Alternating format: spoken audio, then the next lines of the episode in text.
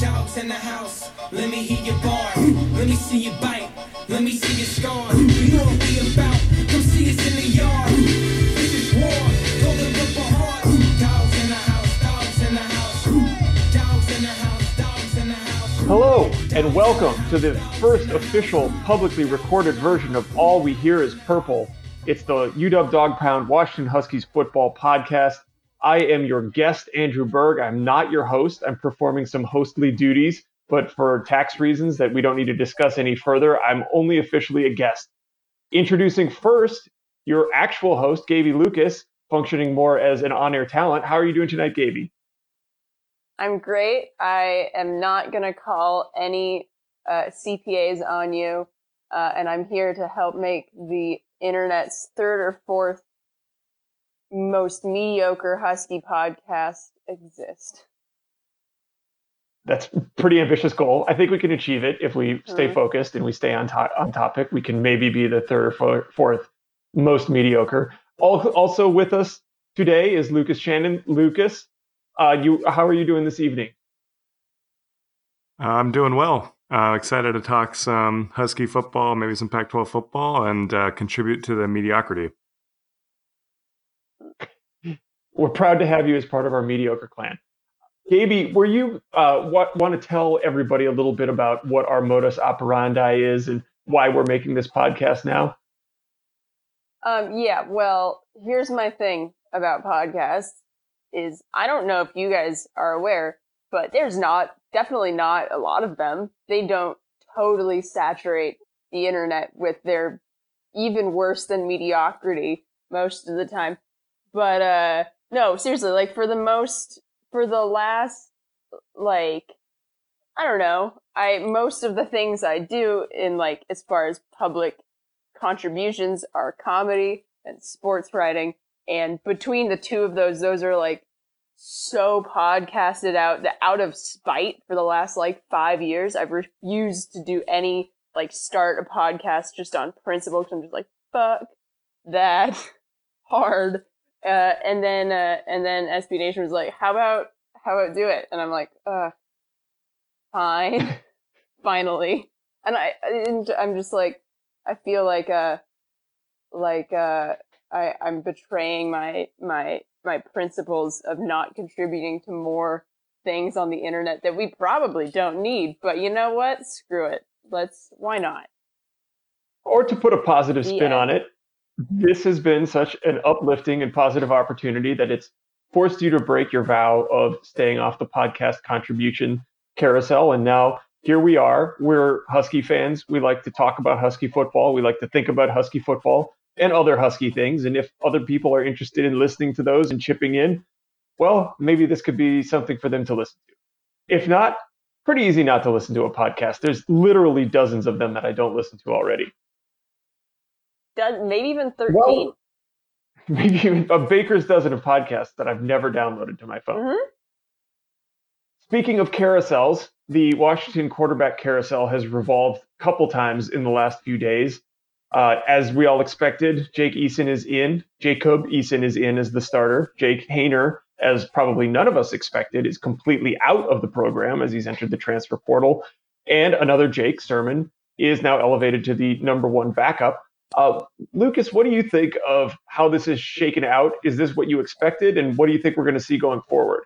Um, yeah, I don't think this is what I expected. Like you said, I don't think any of us expected um, Jake Haener to transfer um, this early. And um, if you would have asked me if I thought that Jake Haener had a better chance of transferring or finishing his career as a Husky, I probably would have taken transferring. Um, I would have thought he would transfer maybe next spring or maybe the end of the season if end of the season if Jacob Eason decided to come back and if Jacob Eason left for the NFL and then he lost out on the on the competition in the spring, um, the following spring, then transferring that would have been um, easy to kind of predict. But seeing him transfer just about a day after Petersen announced Eason as the starter and saying that he would get reps against Eastern Washington, so it wasn't even like you know, you could make the argument that Jacob Eason didn't even win the job outright. To see Haener transfer was um, was really surprising to me. Uh, I'm not sure what you guys thought, but that was my thoughts.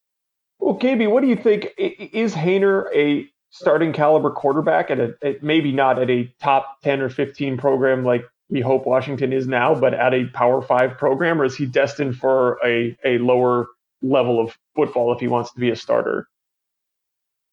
Um, well, I think already, I mean, he's pretty much said he's going to the Mountain West. So like, uh, don't need that much, um, you know, don't need that, need that much, uh, analysis there. And I think, I think for what it's worth, I think he would have been a valuable in the short term. I think he would have been a valuable, uh, backup here. I think he could actually be like quite a good quarterback in the Mountain West. And I think he could be a fine starting quarterback in, in certain Power Five contexts. But um, yeah, I think I think I, I, at first when when I when I heard that he transferred on Saturday, I was it kind of was the gut reaction was like, "Oh, that's not a good look." But then the more I thought about it, the more I'm like, "No, it kind of makes sense." And I don't really, I very much see from his perspective you know, that he has, I kind of see where he's coming from. And I think in a, a Mountain West setting, um, like he said, he's, uh, likely to go to Fresno State. And by the time this is published, it'll, we'll probably already know. He'll probably announce it because yesterday he said he was planning on announcing it within the next 24 hours. Um, and I, I think that's a situation where, where based on what we've seen from him and, and practice reports, etc., that like, I don't see any reason why he can't be a genuinely good quarterback there. Um, but for a program like Washington that's trying to take that next step, I, I think we all know kind of about what he could contribute and where his ceiling is. Yeah, he we've we've all discussed how he has some of the same arm strength limitations that Jake Browning had, and probably even more so, without maybe even as much of a strength in the decision making and, and playbook areas that Browning had. So it probably wasn't going to be a step forward if he won the job, which I think scared a lot of people. And, you know, ultimately it would have been nice to have him as a security blanket. But when he had that job last year and did come in, it wasn't, he didn't light the world on fire. It was pretty disappointing. So maybe him not being the security blanket isn't the worst thing in the world, uh, but it is a little bit scary to have no collegiate snaps behind your yeah. starting quarterback who hasn't played in two years yeah. and already missed the better part of one season injured. Yeah, for what it's worth, though, I think I think we've seen that he has. It's not. I don't think his arm strength is necessarily was an issue per se. Um, I, I don't. It's obviously not like a huge cannon for an arm, but I I think that's fine. It was just when you, especially when all the when all the practice reports were coming out in the spring and the fall, and what we saw against Cal, like it just seemed really like it was the decision making. That was more. It was almost felt like he mm-hmm. had, even though he looked physically like a Browning type, like he had the attitude of someone who, uh, you know, like what you see saw with like Feleipe Franks against Miami, who you know has that like six foot six, like two thirty, just like slinging it everywhere because they're used to physically dominating, and it felt like he had that mentality. But you know, when you have that mentality, oftentimes things go bad, and if you don't have that elite physical skill to kind of back it up and back up those risks, um, like I, it turns into a liability pretty quickly, and I think that's kind of what it turned into. I think we all hope for the best for Haener. I mean, we saw KJ Carta-Samuels go to Colorado State, not that dissimilar of a situation, and do quite well last year. And hopefully, reuniting with Jeff Tedford at Fresno will be good for Haener. Uh, Lucas, do you have any other thoughts about this, or what are your expectations for the guys who still are here, like Eason and Sirmon?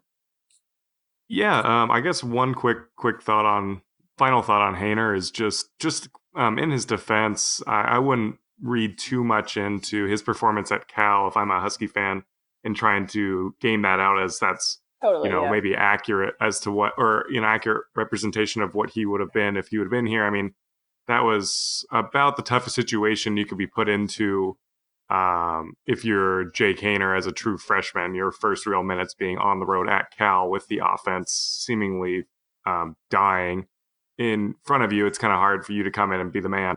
Um, but I, I, think going forward for the for the guys that are up on the roster, I mean, this clearly cements um, Eason as the guy. I think um, if you've been reading the practice reports from any of the reporters that have been at practice, um, it sound and listen to Chris Petersen. it sounds as though um, Eason and Haener were really a step above um, Sirmon and Morris, and, and, it does sound like Sirmon um, has made progress since last spring, but it doesn't sound like he's really close to be kind of competing for those snaps in the same way that Haener um, might have been. I don't know really how many snaps he would have gotten against Eastern, obviously, but uh, Petersen at his press conference did say it's yeah. different, and they don't expect to really work Sirmon into the into the game plan. So this is this is what Husky fans wanted. Like we all want, and I I'll admit it, I'll cop to it too. I was rooting for Eason, and we got it. So now we got it, and Haener's gone, which isn't necessarily what I wanted, but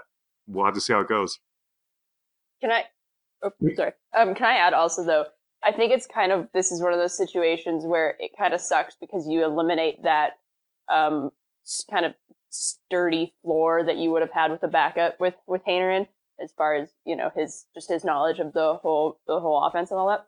But I think in the long term, this might be beneficial. Like if you look at if you look at kind of how it, it sucks, but if if you look at now the position that Sirmon is in and getting him prepared for the future and how that prepares this program for the future, regardless of whether or not he earns the job after Eason or whether it's Morris, um, or Garbers for that matter, um, that I think it's one of those things where we're going to look back at this um, next year if Eason goes pro or two years from now if Eason sticks around for uh, final year and kind of be happy that that Sirmon is kind of put into a position where he has to be prepared to, you know, just be that second string guy. That makes sense. And and in all likelihood, whether it's against Eastern or somebody else, there will be a game that gets out of hand and he will get some snaps at some point in the season. Uh, yeah, uh, exactly, we've, for sure. We've certainly uh, given enough time to the quarterbacks, but regardless of who's under center, where the team to be successful is going to rely heavily on the defense as it has the last several years throughout Petersen's tenure. We got an early look at the two deep depth chart this week. A few surprises in there, but nothing overwhelmingly shocking. Uh, but let's talk a little bit about what the most exciting parts of the defense are. Are, are there, is there an individual player or a unit that that really stands out to you, Lucas? What what do you think is the most exciting part of this year's defense?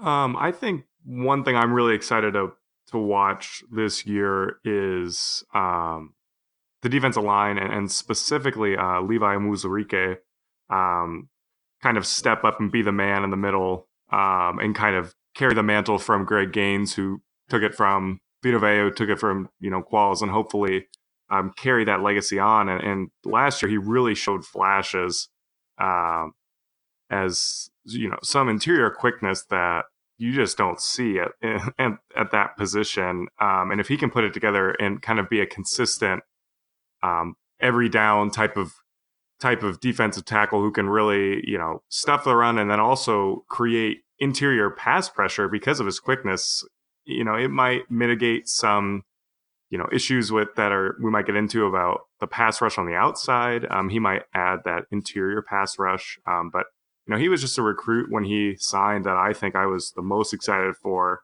and one that signified just what Chris Petersen was building. Um, because I think he signed with when Choate was still here, and you know we beat out Michigan, we beat out some big programs and went into Texas, and that's just something that we don't do. No, to Texas is wild. Yeah, so I think that that's a guy that I've kind of been, you know, salivating about for the for the last few years to finally get a starter spot, and and now that he's going to be kind of the the guy in the middle, I, am really excited to see what he can do.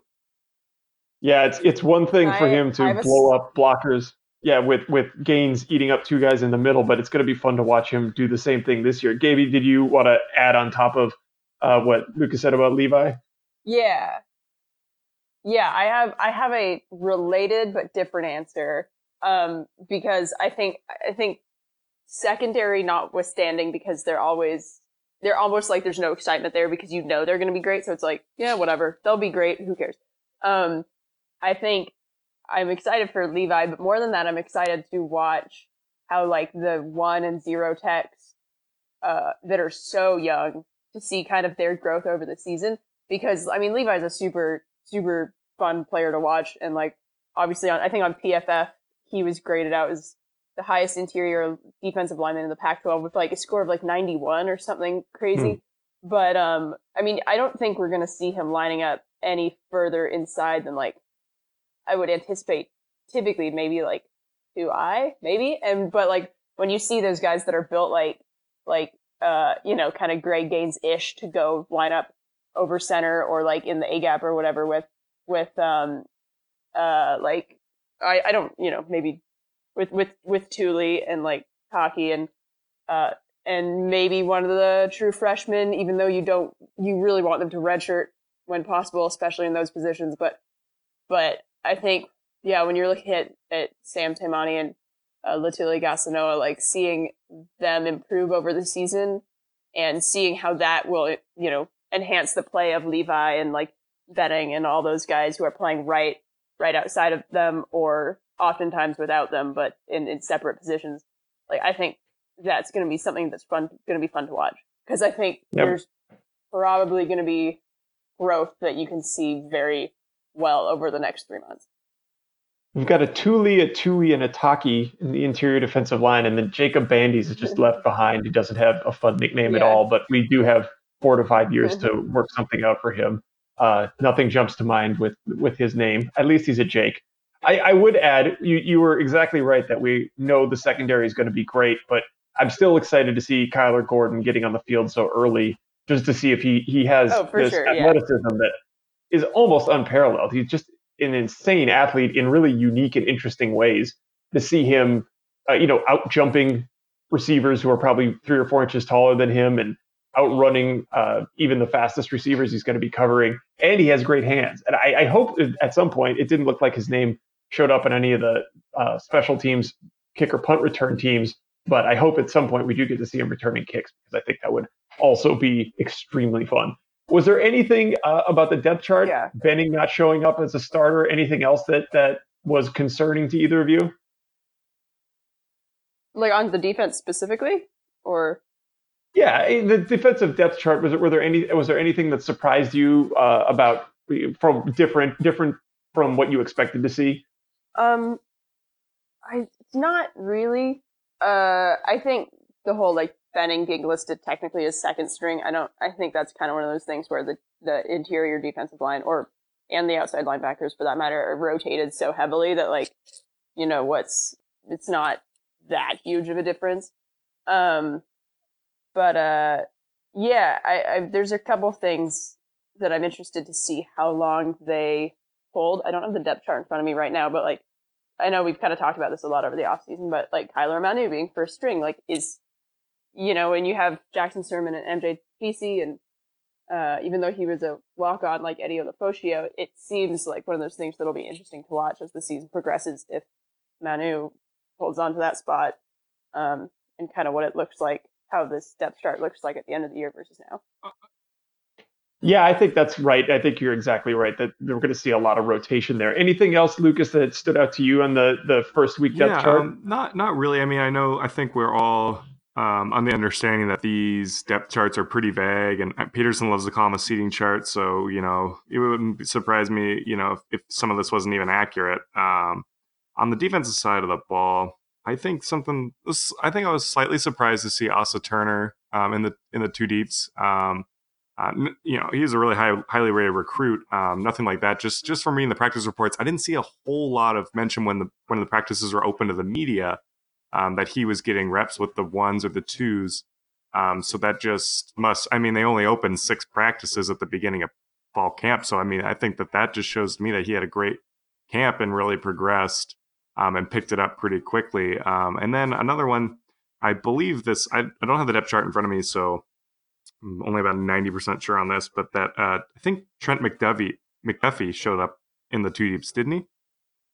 That yeah, I think he was also familiar. Listed, right. although that the, the it did seem like the secondary was pretty fluid the way that some of those were listed where you know we especially with the way that Jimmy Lake likes to train guys to play multiple positions we could definitely see Bryant and Molden moving in and out or safety nickel and, and that could open up an opportunity for McKinney to play ahead of some of those uh, younger uh, cornerbacks. But yeah, it, it, it is interesting that he showed up after we he also like Turner. We didn't hear Yeah, a whole lot yeah. about him. And just just on McDuffie, like it's again not, not a re- reflection on him, another highly rated guy that we brought in, but just there's so much talent in that room, you know, to be ahead of Dominic Hampton, um, you know, some of the other corners in there that I think Husky fans have been excited about coming off their redshirt years and, and um, redshirt seasons, and then McDuffie to come in as a Mhm. true freshman and break that two depth again. We'll have to see how that plays out. Like you said, you know, Lake loves to rotate those guys, and who knows if it's if it'll actually be accurate or not. But you know, going off what we know now, that's that's just a real testament to those two guys at this stage in their career. Um, and then obviously Cam Williams, who's listed as a starter at safety at true freshman. You know, that's just a testament to how high the coaches are on Right, those young yeah. guys because that is not a room that is, you know, lacking talent. So they must be performing very well. we were going to talk a little bit about something that already happened, something in the rest of the Pac 12. There was a football game, a week zero game, where Arizona tragically lost to Hawaii. Don't go to the island and expect to win. Uh, Gaby, you've been down on Kevin Sumlin and the Wildcat program for a while. You saw through uh, the pomp and circumstance. Uh, why don't you lecture the rest of us For who years. got fooled once in a while? for years. This is like the thing that I feel abnormal, abnormally strongly about. Um, and I know like any Texas A&M fans agree with me, but I just this whole off season turned into like this a secondary storyline. I feel like whether it was for national media or Pac-12 media was like, can Arizona take strides in year two? Like they were pretty ass last year, but this year they're gonna come on. And like no one was predicting them to win the South, obviously, or like even. But I think I saw some people predict them to finish like second or whatever, and some other things. And it's like, dude, if you've watched Sumlin coach teams for like the last seven years, you should know by now their thing, and it's not good. Like the, I just, I just couldn't believe seeing all that stuff, and it, a, it makes me feel bad for Khalil Tate and like JJ Taylor because they're super fun to watch and they're amazing athletes, and to think about what they could do under good coaching is incredible. But um, like, just I just remember watching like you or what Texas A&M blew that like 24 point lead to UCLA uh, in Josh Rosen's final year, and like all the stuff that they pulled, and they, they there's a reason why August 4th, 8 4 is celebrated as Kevin Sumlin Day, uh, because like even with the talent that he had at Texas, like that was the only thing that got him through Texas A&M for so long was that he had so many like just ridiculous like recruiting because you're in Texas and he's decent at recruiting, and then like just to see people, I didn't want Arizona to lose, like full transparency because it's bad for the Pac-12 to lose to a Group Mhm. Five team, obviously. But like a little bit of me, the vindictive, like just bitch part of my heart was like the Elmo watching the world burn gif, seeing that happen because it was really validating. uh, even yeah, even though it sucks for vicariously for UW, but man, ugh, stop buying Noel Mazzone, Marcel Yates, and Kevin Sumlin coach teams. They will be mediocre in perpetuity. Gavel bang, the end. I don't want to go down a rabbit hole on this, but the way you described Sumlin as kind of falling into good talent, but not being able to do much more than adequate with it did Yeah. sound a little bit like late stage stage Steve Sarkisian. I don't want to uh, relitigate that topic Oh, because totally. I appreciate Yeah. the games you won for us, but that that did sound a little familiar. Uh, There is a really good Pac-12 Yeah. game on the slate for this week. Uh, even better opponent than the Rainbow Warriors. Uh, it's another neutral, not neutral site game where Oregon is taking our role of going on the road-ish to play Auburn. This time it's in Arlington at Jerry World. Uh, Lucas, what do you think of that game? Oregon playing Auburn, kind of a mirror image of our game in in Atlanta last year. This time, Yeah, it's it's very similar. I mean, I guess the difference is is that Oregon um, resides outside the top ten, and I I don't remember where we were ranked into that game, but we were definitely in the top ten last year against Auburn. But besides that, yeah, it's I think we were seven. seven. Yeah, that sounds right. it sounds But, right. Um, either Yeah. way, it's it's pretty much the same because Auburn is another question mark, like they were last year, where they definitely got talent, um, but they do reside in the SEC West. With you know Alabama and LSU are kind of the hot picks. Obviously Alabama, and then LSU um, above Auburn. But Auburn, you know, they have Bo Nix, true freshman quarterback. Um, you know, I think his dad played at Auburn, so definitely a legend there, or you know, a legacy, I should say. Um, and um, Oregon is project, projected to be the Pac-12, you know, North champ. I guess Utah's the, the projected champ of the conference, but but Oregon is really kind of everyone's favorite pick this year for if the Pac-12 team's getting in the playoff, the national media thinks it's Oregon.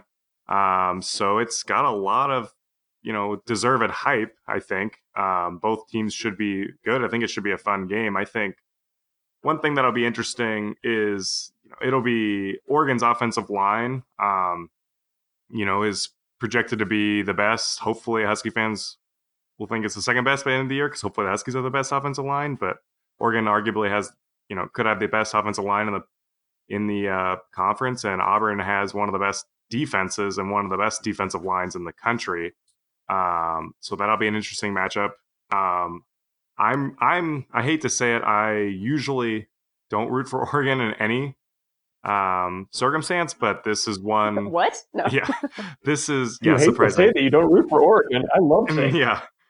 Um, but this is one kind of as um, Gaby was talking about the the disaster at um, uh, at Hawaii that Arizona just pulled off, just deciding in week zero to tank the conference's um, reputation. I'm hoping Oregon does pull it out and win. You know, it adds to the Oregon hype. Great. I don't think Mario Cristobal can. Uh, I think he, you know, channels the hype too much, and it will, you know, create uh, their head. You know, their heads will get even bigger than they are, and it will be, you know, kind of uh, a negative for them over the long run. And it's great for the conference. Like I, and it's great for the Huskies. I want the Huskies to be undefeated um, going into that game against Oregon, and I hope Oregon's undefeated. Um, so it makes our win look better. It just as Arizona's loss at Hawaii would make a loss to Arizona look even worse. You know, we need some real street cred um, as a conference. So I'm hoping Oregon um, pulls off the uh, victory and, in Jerry Weldon Saturday. One interesting tidbit I noticed Yeah, about this game is I, that um, oh, Auburn. Oh yeah, Auburn opened as a six and a half point favorite. It's been bet down to three and a half, so the money's been coming in, or at least the volume of bets have been coming in on Oregon. I would assume that's because people are more familiar with Herbert than they are with Auburn's strengths, which, like Lucas said, is their defensive line. But I think their line is every bit as good, maybe better at what they do uh, than what Herbert is. And I, I would have a hard time picking Oregon either emotionally or uh, pragmatically because I think Auburn is going to be pretty tough as long as Nix doesn't throw the ball away. Yeah, I think it's interesting. Auburn is such a funky team because under Gus Malzahn, it's like the running joke is that uh, every year you expect them to be garbage. They're really great, and every year you expect them to be good. Like last year, they just kind of eat it and just fall flat on their Right. face. And so I feel like I feel like this is a matchup of like two teams that again, like I mean, Oregon. I don't. I, I'm kind of in holding mode on Oregon right now. I don't. I, I mean, sure they return a lot of a lot of starters, but like it's starters that went, you know, not were nine wins or however many last year in the regular season. So like, eh. And then they lose. Okay. Anyways, I'm getting off tra- topic, but I think, and point being, I think this is a a matchup of two teams that's like, it's called marquee, but I think at the end, I think they're probably going to be two like nine win teams Um, yeah, very possible. because yeah, for what it's worth, no matter how good, yeah, no matter how good Bo Nix is, like, he's still a true freshman. Like, you can't get, unless it's Trevor Lawrence, and even then, uh, you're not going to get a true freshman to play perfectly in 12 games. Like, that's not, and especially in, in, in a, a division like the SEC West, um, you know, where you're not going to play a, an Arizona defense. Uh, so, I wouldn't be shocked if either of them won it. And I also, I know Lucas, you and I have talked about this over Slack. I think it's kind of a win-win and a lose-lose in the same way for dog fans. Right. That like, if Oregon wins, yeah, you have to deal with really crappy, annoying Oregon fans, but like, it does make us look better. And even if you don't care to think about it that way, like, a per- the perception is matters for like the Pac-12 for recruiting and for talent acquisition and et cetera, et cetera. So it sucks, but then it makes everyone look better. And then if they lose, they lose and it's hilarious. So Right. Yeah. That's And a I good way to look at it either back- way. Yeah, I would just go back to what Andrew said. Like I would, I want Oregon to win, but I don't think I would take them to win when I look at the matchup. Um, I just, I think this idea that Oregon's um, poised to be a playoff contender. Obviously, we're biased because, um, well, obviously, but I, I just think I'm not confident in the Ducks' depth on defense um, or their depth at wide receiver. I mean, Brenden Schooler and Mycah Pittman are both out for this game. Um, and they already don't have a lot of proven talent at the wide receiver position as it is. You know, Pittman was a true freshman. It sounded like he was having a very good camp. And I think, might I say, yeah, no, go ahead. I was going to say no proven. Yeah, talent. right. Yeah, Yeah, no was it. proven talent. no proven right. talent, not Like, even little. It's yeah. like if you're worried about the Huskies at wide receiver, uh, which I am, like that pales in comparison to my concerns about Oregon's, you know, talent at wide receiver because it's all on paper at this point. Um, so you know, Herbert's a very good quarterback. There's no doubt. Um, they have a great offensive line, so I think they'll be able to run the ball. I think they'll be able to protect Herbert pretty well. But what is pass protection if you can't get open? That's just you know coverage sacks, and I think that there might be quite a few of those Saturday. Um, yeah, and you know it might be kind of a clunky game because Bo Nix is a true freshman, so I could see Auburn's offense kind of vacillating between like spurts where they look really good and spurts where it like looks like a fall practice. But I, I think I would take take Auburn if I'm going to be saying, oh, it might be you know 20, 20 to fourteen. I'm going to take take Auburn in that type of matchup. no, I think I think you're right. I think it's probably. I'd be shocked if they go over thirty So before we're completely out of time here, for each of them. I should. yeah, yeah, combined. Let's let's we do have a Husky football game Yeah. coming up this week. We'd be remiss if we didn't at least briefly talk about that. Uh, it's an FCS opponent, but it's one who's given uh, the Huskies fits the last two times they've come to Seattle. Uh, they are coming off. Uh, Eastern is coming off an appearance in the FCS title game.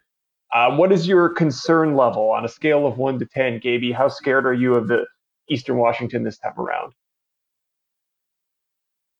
Um, not very. That, I mean, I watched a lot of them last year. I actually went to a game during uh, UW's bye week in November there when they played UC Davis, and they are a really, really good football team. They're also really fun to just watch, just their their style of everything, kind of.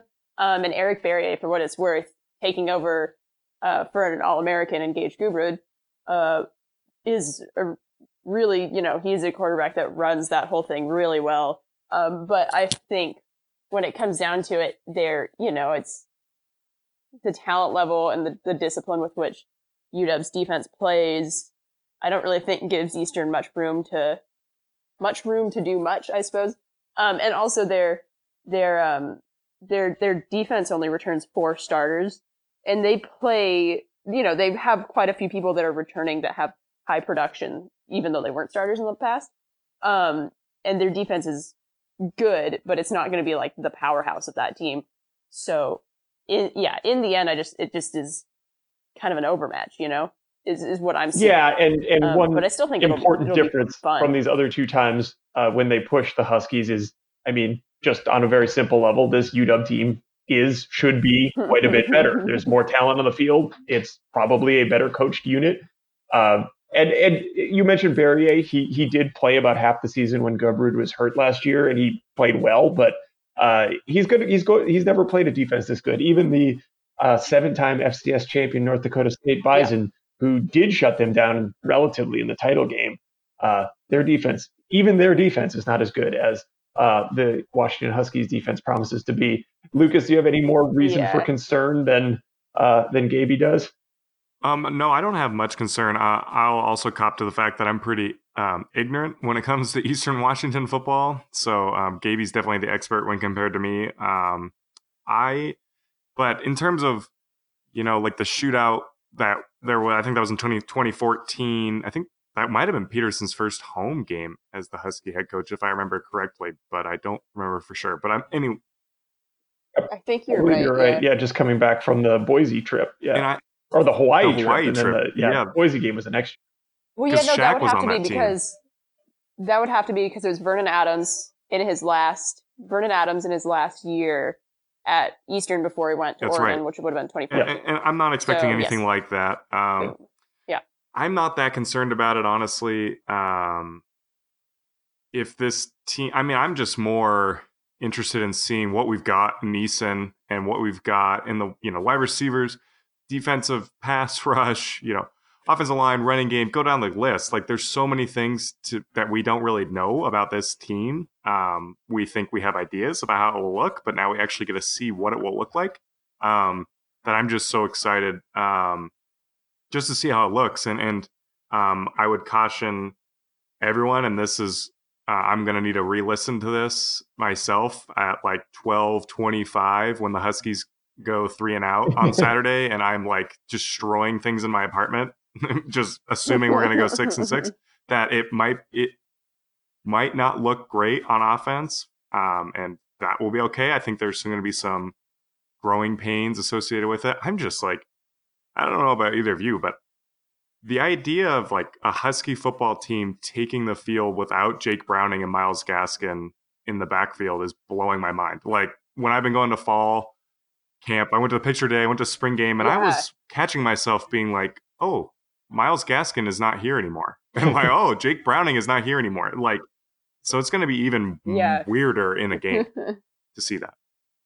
Yeah, it's when yeah, things get bad, sure. especially Gaskin. Is just that was such a, a useful safety valve.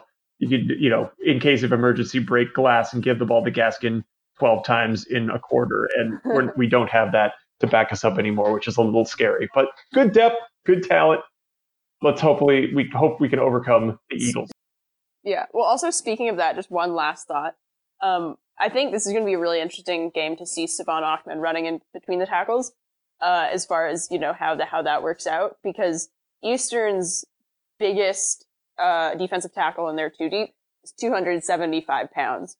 So if if if the line if UW's line kind of does anything other than mostly bowl them over, and and if Salvon Ahmed can can take advantage of that mismatch, I think you know it'll be the first thing where if that doesn't happen, you kind of are like, okay, what's happening? Right for both the But um, I think that'll and- be interesting to see because Yeah. I think that's going to be the first time, yeah, where we're seeing a lot more of that. I think that uh, does it for our week one preview. And with that, our first official publicly heard episode of All We Hear is Purple, the UW Dawg Pound Washington football podcast. Before we leave, uh, Gaby, you mentioned earlier you're in the entertainment world. Is there anything you have coming up that you want people to know about? Oh, hey, if you're this is actually kind of works. Um, if you're after the, the Cal game, no, after the Hawaii game, whatever one is on September 14th. That's Hawaii. That's Uh. I'm at Club Comedy Seattle in is that Hawaii? Yeah. Okay. Yeah, so that game is at 4:30, ends at 7:30 ish. Uh, at eight o'clock, I will be at Club Comedy Seattle, uh, doing 15 minutes there. That's on Capitol Hill. Well, thanks everybody for listening. Uh, hopefully, we lived up to our promise of being one of the top three or four most mediocre Husky football podcasts on the entire internet. If not, come back next week. We'll give it another try. But in the meantime, go dogs and let's get a win over Eastern.